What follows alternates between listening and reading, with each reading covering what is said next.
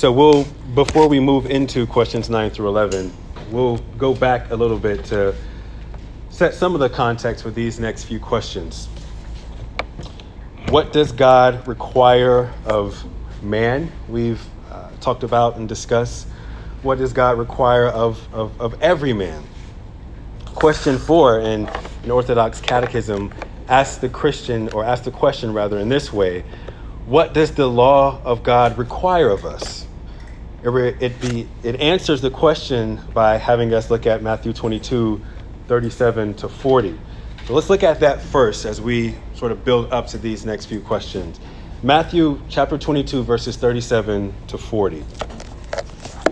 Can someone read that for us, whoever it gets there? Matthew 22, 37 to 40. And he said to him, You shall love Lord God with all your heart, and with all your soul, and with all your mind. This is the great and first commandment.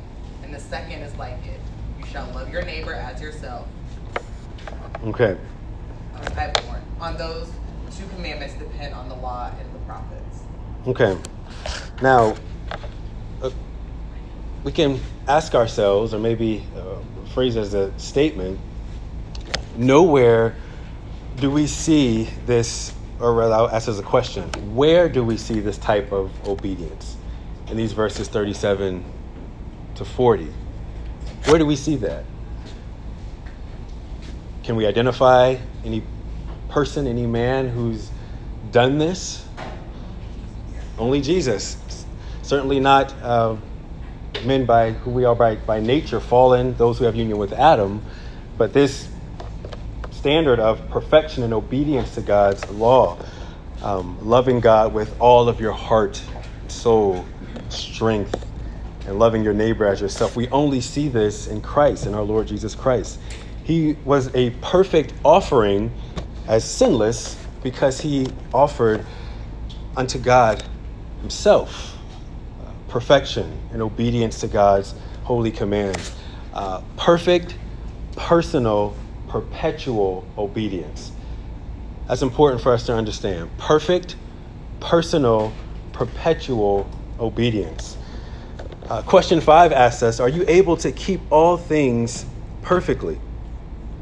Now, you don't even have to be a Christian to recognize that we fall short of our own moral standards, right? We make decisions that have disastrous consequences. Uh, we give our word, then go back on it. We do things that seem right at the moment, but they end up we end up regretting it the next morning. Uh, Christians all the more know that God is holy, and there is no way that we can keep the law of God perfectly.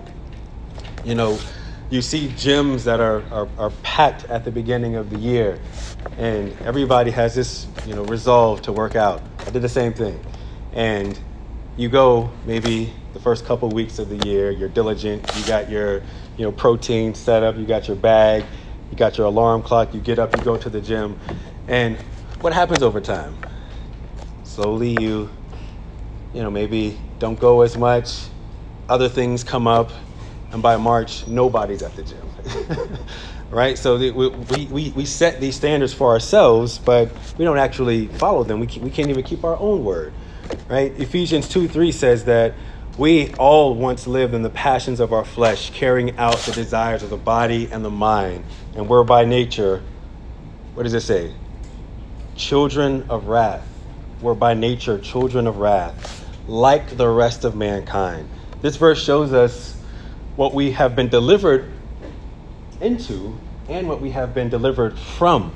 We were by nature children of wrath. That's strong language the Bible uses. It doesn't sugarcoat man's condition naturally by virtue of their union with Adam. We all have a we have a sort of default mode. Computers have a, a default mode, a factory setting, so to speak.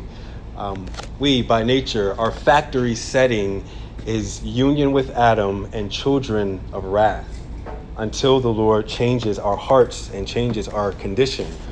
Romans 8 7 says, Our minds are set on the flesh and are hostile to God. It does not submit to God's law. Indeed, it cannot.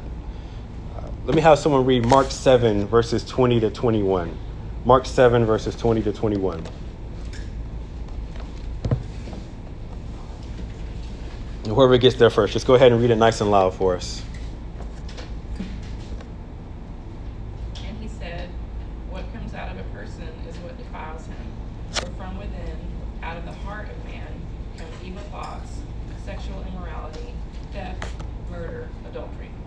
Thank you.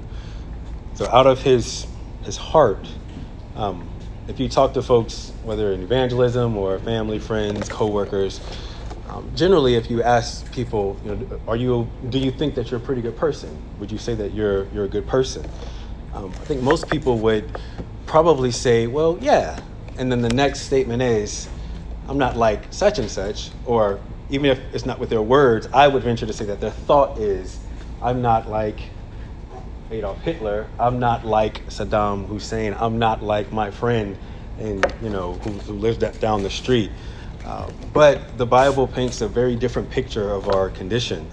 Out of the heart, the thing you can't but take with you everywhere you go, out of the heart comes theft, murder, adultery, sexual immorality. John Owen said, We need to examine ourselves to see our own weakness and to note the power and efficacy of temptation. And ourselves, we are weakness itself. We have no strength, no power to withstand. However strong a castle may be, if a treacherous party resides inside, ready to betray at the first opportunity possible, the castle cannot be kept safe from the enemy. Traitors occupy our own hearts, ready to side with every temptation and to surrender to them all. He's saying we, if, if man is a, is a castle, if, if, he's, if he's a castle of a person, uh, we can protect ourselves from things outside of us, but what do you do when the traitor lives in the castle? And the traitor is one's own heart, which betrays your thoughts, your intentions, your desires. We are unable to produce any good in or from ourselves apart from God's divine hand. We are a place desolate of righteousness, empty of good, vacant of holiness, dry and brittle bones. You see that language in Scripture too. These dry bones. Question six, seven, and eight ask and answer the question of original sin. If our condition is so bad and God is sovereign and made us, why did God make man so evil? If he knew, right? We answer, no, God didn't make man evil. He actually made man good very good, but man fell from his original righteousness. Man, by his own fault and free will, has cast away the holy commands of God, and uh, with this, uh, Zacharias, Ursinus says, the ability with which he has was originally endowed and brought himself into a state in which he can no longer render full obedience to the divine law. In other words, we are so corrupt that we are not at all able to do well, and we are slaves to our overwhelming appetite for sin. So you'll, you'll hear our prayer during service at times, the songs we sing, and the Christian conversations that we have, that God is just. Now, what does it mean to say that God is just? that can be a big question, but what comes to mind? God is just. He punishes all that is contrary to his nature. Yes, well said. He punishes all that is contrary to his own holy nature. We recognize that God is just. We talk about the justness of God. But one of the sharpest criticisms you hear is directly aimed at the doctrine and the reality that God is just. Number nine in the Catechism puts the criticism into a question. It says, Does not God, knowing that man is by nature prone to evil, does he not do injury to man when he requires of them that which he knows he cannot perform? In other words, if a man is so corrupt that he cannot do anything that is good, then God seems unjust and in vain to require of him perfection. God created him good. He fell from his original state of goodness. God knows that he cannot do anything good apart from God, yet God requires perfection.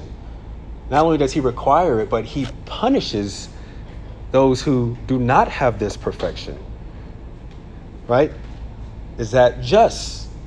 Folks will ask. Is God just in doing that? How can he be good and you say he's loving and yet he does this? Have you had that thought before? Have you heard that before in conversations with folks? Maybe you've thought it yourself and wrestled with that. We'll say, well, I wasn't there with Adam, so it's not fair that I'm being blamed for what Adam did. Have you heard that before? How can you require perfection from me knowing that I am not able to perform it? And then how can you punish me for not doing that which you know I can't do? Right? Let's try to answer the logic of that question. That's what we'll do in questions 9 through 11. Question 9 in an Orthodox Catechism. Let me have someone read that and then read the answer as well. Does not God then to injure each man only the law requires that of him which he is not able to perform? No, God made man such a one as he might perform it, but man, by the impulsion of the devil and his own stubbornness, bereaved himself and all his posterity of those divine graces. Okay. So we can say it this way God made man capable of performing it, but man, by the instigation of the devil and his own willful disobedience, deprived himself and all his posterity of those divine gifts and graces of obedience. Okay? Ursinus explained it by saying, um, so he uses this sort of analogy, and the language is a little, a little different, but um, if we state it positively, God's justice is upheld in that he gave the ability to perform what he required. But Adam was created upright and righteous. Secondly, man, uh, man covets what he did not have. We see that in Adam in the garden. And has of his own accord brought this inability upon himself and his posterity. So man forfeits that grace because of his own lust for autonomy. And lastly, man's inability to comply with the requirements of the law should lead him to acknowledge and deplore his inability. So he says there are still um, good reasons why God requires perfection of man and good ends for which uh, he, he does this. But I want to go back and for a sec here and look at Genesis 3, verses 1 through 7. Let me have someone read those verses. Genesis 3, verses 1 through 7. So, keeping in mind the reality, the scriptural evidence that God made, made man upright and good, righteous, perfect. Let's read these verses to and get a peek again into sort of this, this divine commentary on man's heart. Genesis 3 1 through 7. Who wants to read that for us? Now the serpent was Okay. more crafty than any other beast of the field that the Lord God had made. He said to the woman, Did God actually say, You shall not eat of any tree in the garden? And the woman said to the serpent, We may eat of the fruit of the trees in the garden. But God said, You shall not eat of the fruit of the tree that is in the midst of the garden, neither shall you touch it, lest you die. The serpent said, Woman, you will not surely die, for God knows that when you eat it, your eyes will be opened, and you will be like God, knowing good and evil. So when the woman saw that the tree was good for food, and that it was delight to the eyes, and that the tree, tree was to be desired to make one wise, she took of its fruit and ate. And she also gave some to her husband, who was with her, and he ate. Then the eyes of both were opened, and they knew what they, that they were naked. And they sewed fig leaves together and made themselves loincloths. Okay, thank you. Look at verse 6 in those in that passage. So when the woman saw that the tree was good for food, and that it was a delight to the eyes, and that the tree was to be desired to make one wise, she took of the fruit and ate, and gave it to her husband who was with her, and he ate. Um, it's funny to see, you have children, to see yourself in your children, right? They imitate things you do. the good and unfortunately the bad, you think like, child, you weren't there when I was eight and I did that. How are you doing the exact same thing in the exact same way? it's sort of strange to, to, to see yourself in this way. But our children do do imitate us in this mysterious way. They, they imitate what we do. Uh, that language you see there in verse 6 when the woman saw the tree, the light of the eyes, desire to make one wise, she ate of its fruit you see that same language in 1 John 2:16. There's this mysterious union and sort of copying uh, that you see in all of humanity that you see in our first parents, Adam and Eve. Listen to 1 John 2:16. For all that is in the world, sort of the children of our first parents, the desire of the flesh, the desire of the eyes, and the pride of life is not from the Father, but from the world. This same language, he's saying this sort of trifecta of transgression is seen in all of humanity that we see in the garden. She saw there was a delight in the eyes, there was a lust, there was this uh, thinking, this, this will make me wise, this pride of life. It's spread throughout all humanity. We imitate our first parents by nature. The fact that Adam was made upright but was led astray by his own wickedness through the temptation of sin shows us how powerful the allure of sin is. John Owen said it this way Among the saints, we see the solemn power of temptation. Take Adam, the Son of God, created in the image of God, full of integrity, righteousness, holiness. He possessed a far greater inherent stock of ability than we have, since he had never been enticed or seduced. Yet no sooner did Adam enter in temptation, but he was undone, lost, and ruined, and all his posterity with him. What should we expect then when our own temptations, or when, when in our temptations, we must deal not only with the cunningness of Satan, the devil, but also with a cursed world and a corrupt heart? He sort of backs the Christian against a wall and says, You have your heart to deal with. You have Satan, who is cunning, he is uh, diligent, he is powerful. And then you have the world. There's always something, some temptation uh, reaching and groping for your heart in the world. What are we to do? How do we fight? How do we win? How do we succeed? In Scripture, Romans 5 to 12 shows us our federal union with Adam and compares it to union with the second Adam, Christ. Uh, federal headship or federalism is a term used by theologians to explain imputed sin. In Adam, all of humanity is represented and accounted for. Using this theological framework, Ursinus answers the objection that says, But we did not bring this sin upon ourselves. It was them, Adam. He did it. Let's read Romans 5 12 to 21. Who wants to read that for us? Romans 5 12 to 21. Ron, you want to go for it? Thanks. Okay. Therefore, just as through one man's sin entered into the world, and death through sin, and so death spread to all men, because all sinned. For until the law, sin was in the world, but sin was not imputed when there is no law. Nevertheless, death reigned from Adam until Moses, even over those who had not sinned in the likeness of, tres- of the trespass of Adam, who is a type of him who was to come. But the gracious gift is not like the transgression. For if by the transgression of the one the many died, but much more did the grace of God and the gift by the grace of the one man, Jesus Christ, abound to the many.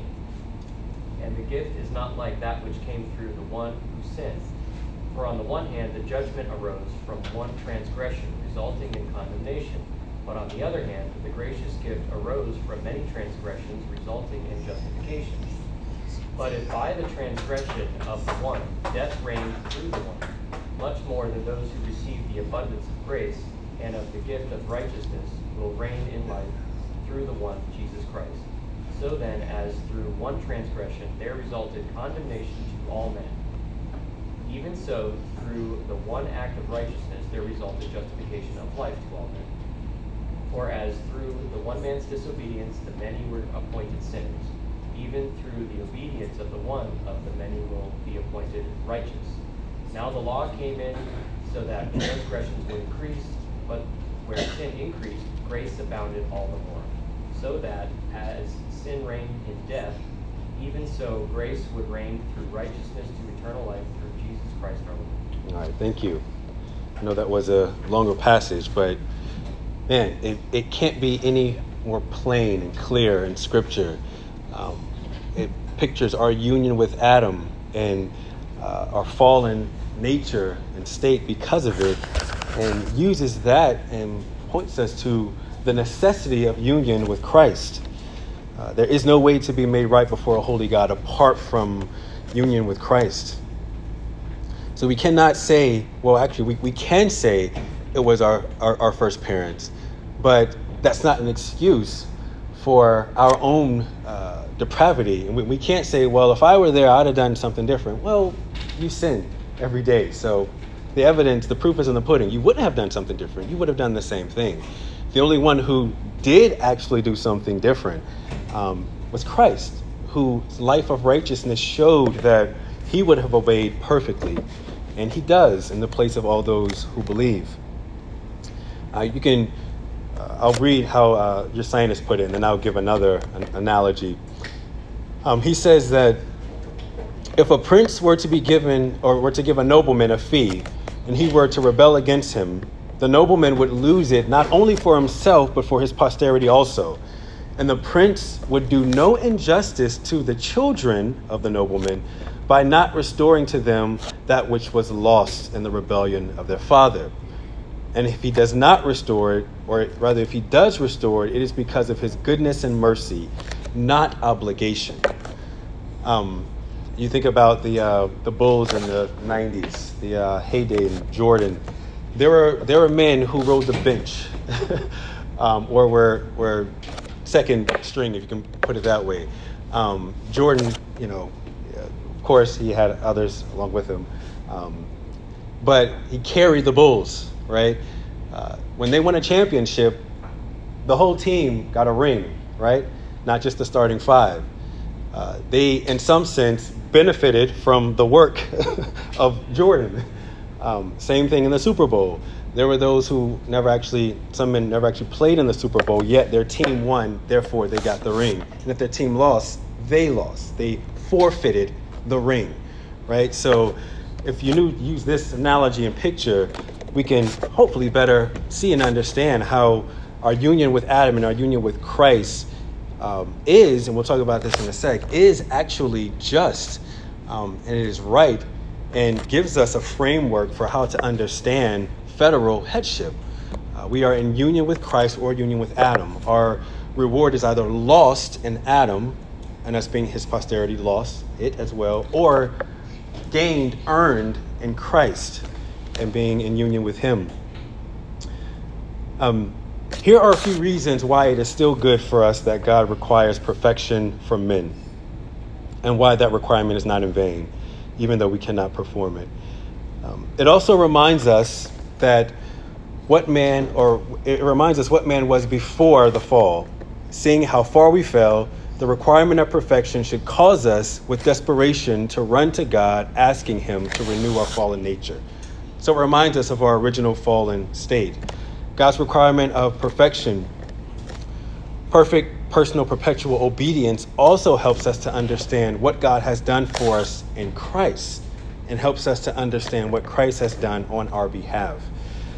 So these are good ends for which God requires perfection still, um, although we are not able by nature to perform it.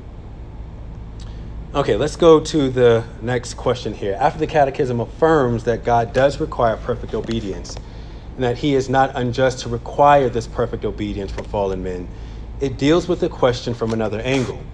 So instead of backing out, it goes further down the path of this logic and says that men are still held accountable and will be punished. notice that neither Zacharias Ursinus or uh, Hercules Collins and the Orthodox Catechism, uh, neither of them shy away from the scripture's teaching on this doctrine. Someone read question 10 for us, a question and answer to question 10. Does God leave the stubbornness and falling away of man unpunished? No. He is angry in a most dreadful manner for the sins wherein we are born and which we ourselves commit, in a most just judgment. He punishes them with present and everlasting punishments, as he pronounces, Cursed is he that does not confirm all the words of this law to do them. Okay, thank you. So God punishes sin, and He punishes sin severely, and He punishes sin justly, and He punishes sin certainly. In other words, because He's holy, He cannot but punish those who violate His own holy law and character. So, get, getting back to what was mentioned earlier by Anthony, I'm talking about God being just. He is opposed to all that which is opposed to His own holy character. Now, if God were just a man, that would sound self centered. He hates everything that doesn't look like him or reflect him. Right? Of anybody else, we could say that's pride.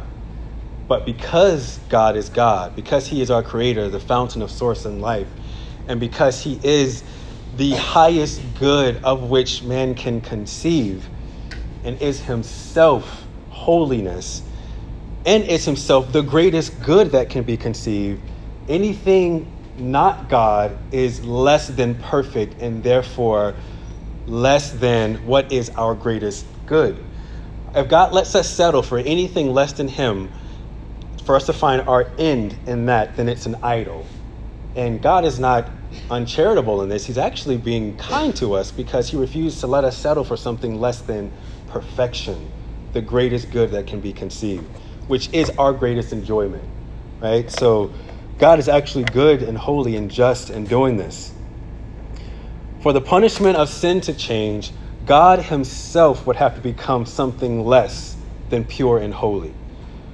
Because God is eternally immutable and holy, sin is eternally and immutably offensive, and therefore the punishment for sin is eternal and immutable. So if we expect God to sort of grade on a curve, we cannot say that without impugning God's own holy character and God being just. Because God has to shift in his holiness in order for our accountability for sin to shift, right? And he doesn't, of course. Um, Galatians 3:10. Let me have someone read Galatians 3:10 and then someone else read James 2:10. So Galatians 3:10 and James 2:10. Who wants to read Galatians? Matt, and then James 2.10. Someone got that? Got it? Okay. Matt, and then up front. Galatians 3:10, for all who rely on the works of the law are under a curse, for it is written, Cursed be everyone who does not abide by all things written in the book of the law and do them. All right, and then For whoever keeps the whole law but fails at one point has become guilty of all of it. Okay. So we see again the standard of perfection and righteousness. Uh, sometimes when it's time for us to, to go to bed, I tell my kids, all right, time to go to bed, take your bath, take your shower, get in the bed. Um, we're going to bed too. Daddy's tired. And so they'll take their bath and shower and come out and say, Do we still have to go to bed? I say, Yes. I say, But you're up, Daddy. It's like, I haven't gone to the room, but the law is still the same. go to bed, right? And they, in, in some sense, right, if I tell them go to bed because I'm going to bed, they can make a case, right? They say, well, you shifted, so I should be able to shift. This is not the case with God. God is immutable. He's holy. He doesn't shift in his standards or his word like daddy does sometimes, right? Uh, God is fixed. He's a simple in his being. Um, when we are when we look around at the world we live in, at times we feel as if the wicked get away with their wickedness.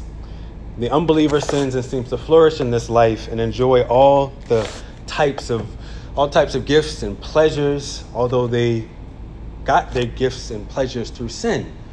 They cheat, they steal, they scheme, and they seem to be fine and happy and at ease.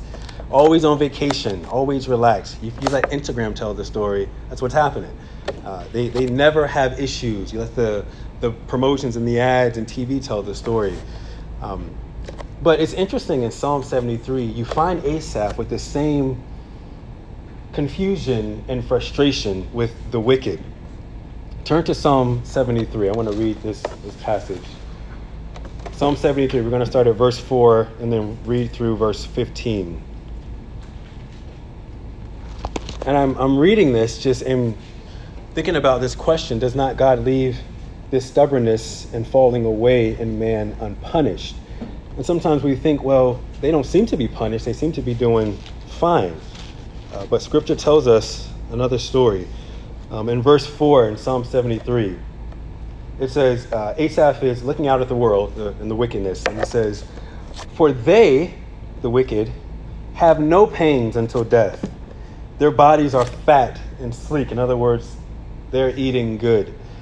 They are not in trouble as others are. They are not stricken like the rest of mankind. Therefore, pride is their necklace. Violence covers them as a garment. Their eyes swell out through fatness. Their hearts overflow with follies.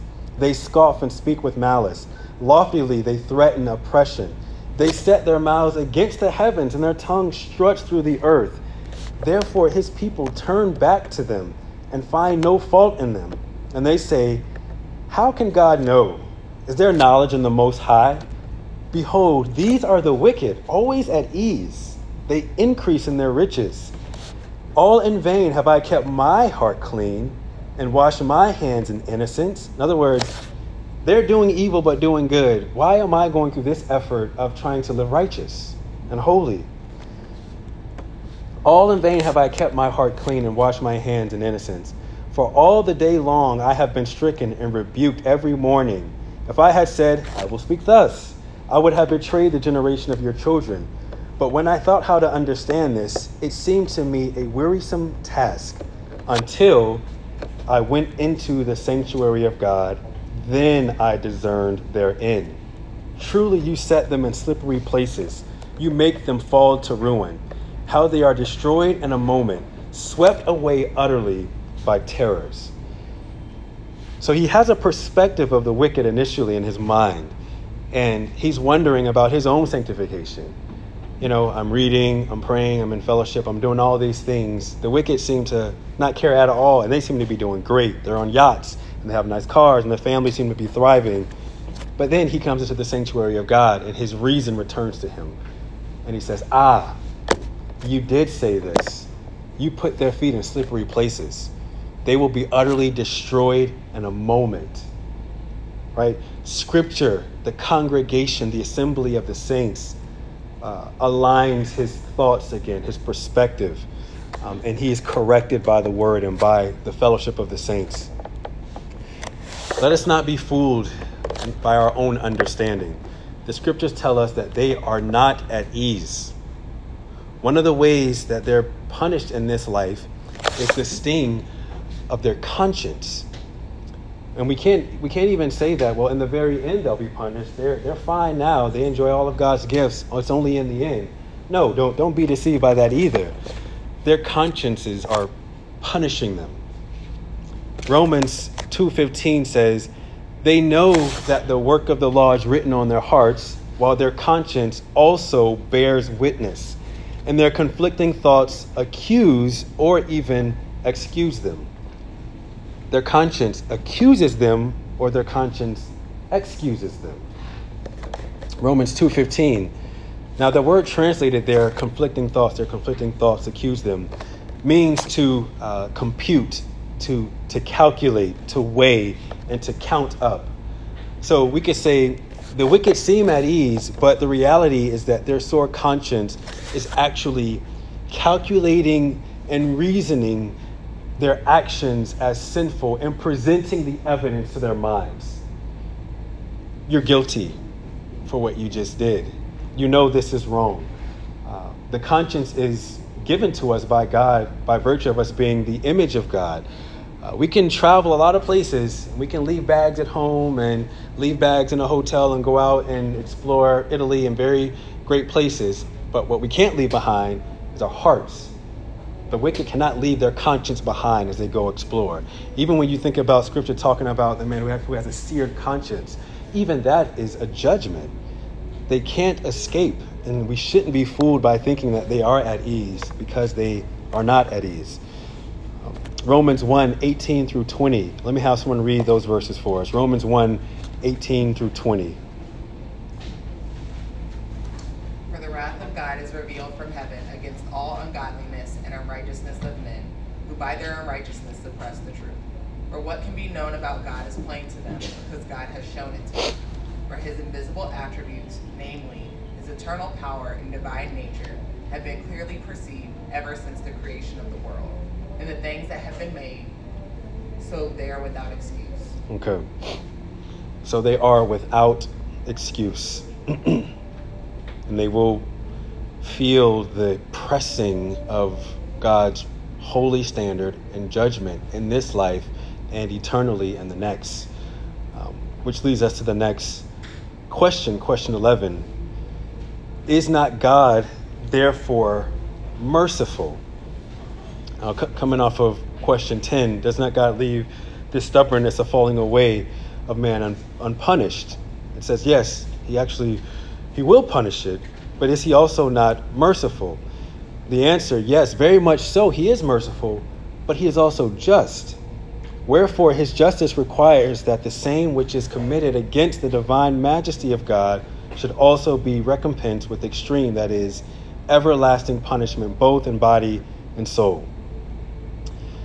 God is holy, He's merciful, and He's just.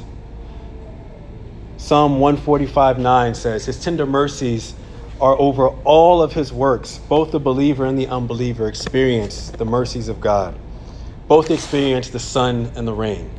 Right? Both experience God's good providence and God's bad providence. Yet, because God is our creator, it is completely up to Him to punish and reward according to his own holy character. Now, I want to, got about five minutes here, um, maybe 10. I want to look at a passage and see if I have time to, to work through it. Um, someone go to Exodus 34, 6 through 8. Go ahead and read that, and I'll make a couple of comments and maybe read another passage here. Exodus 34, 6 through 8.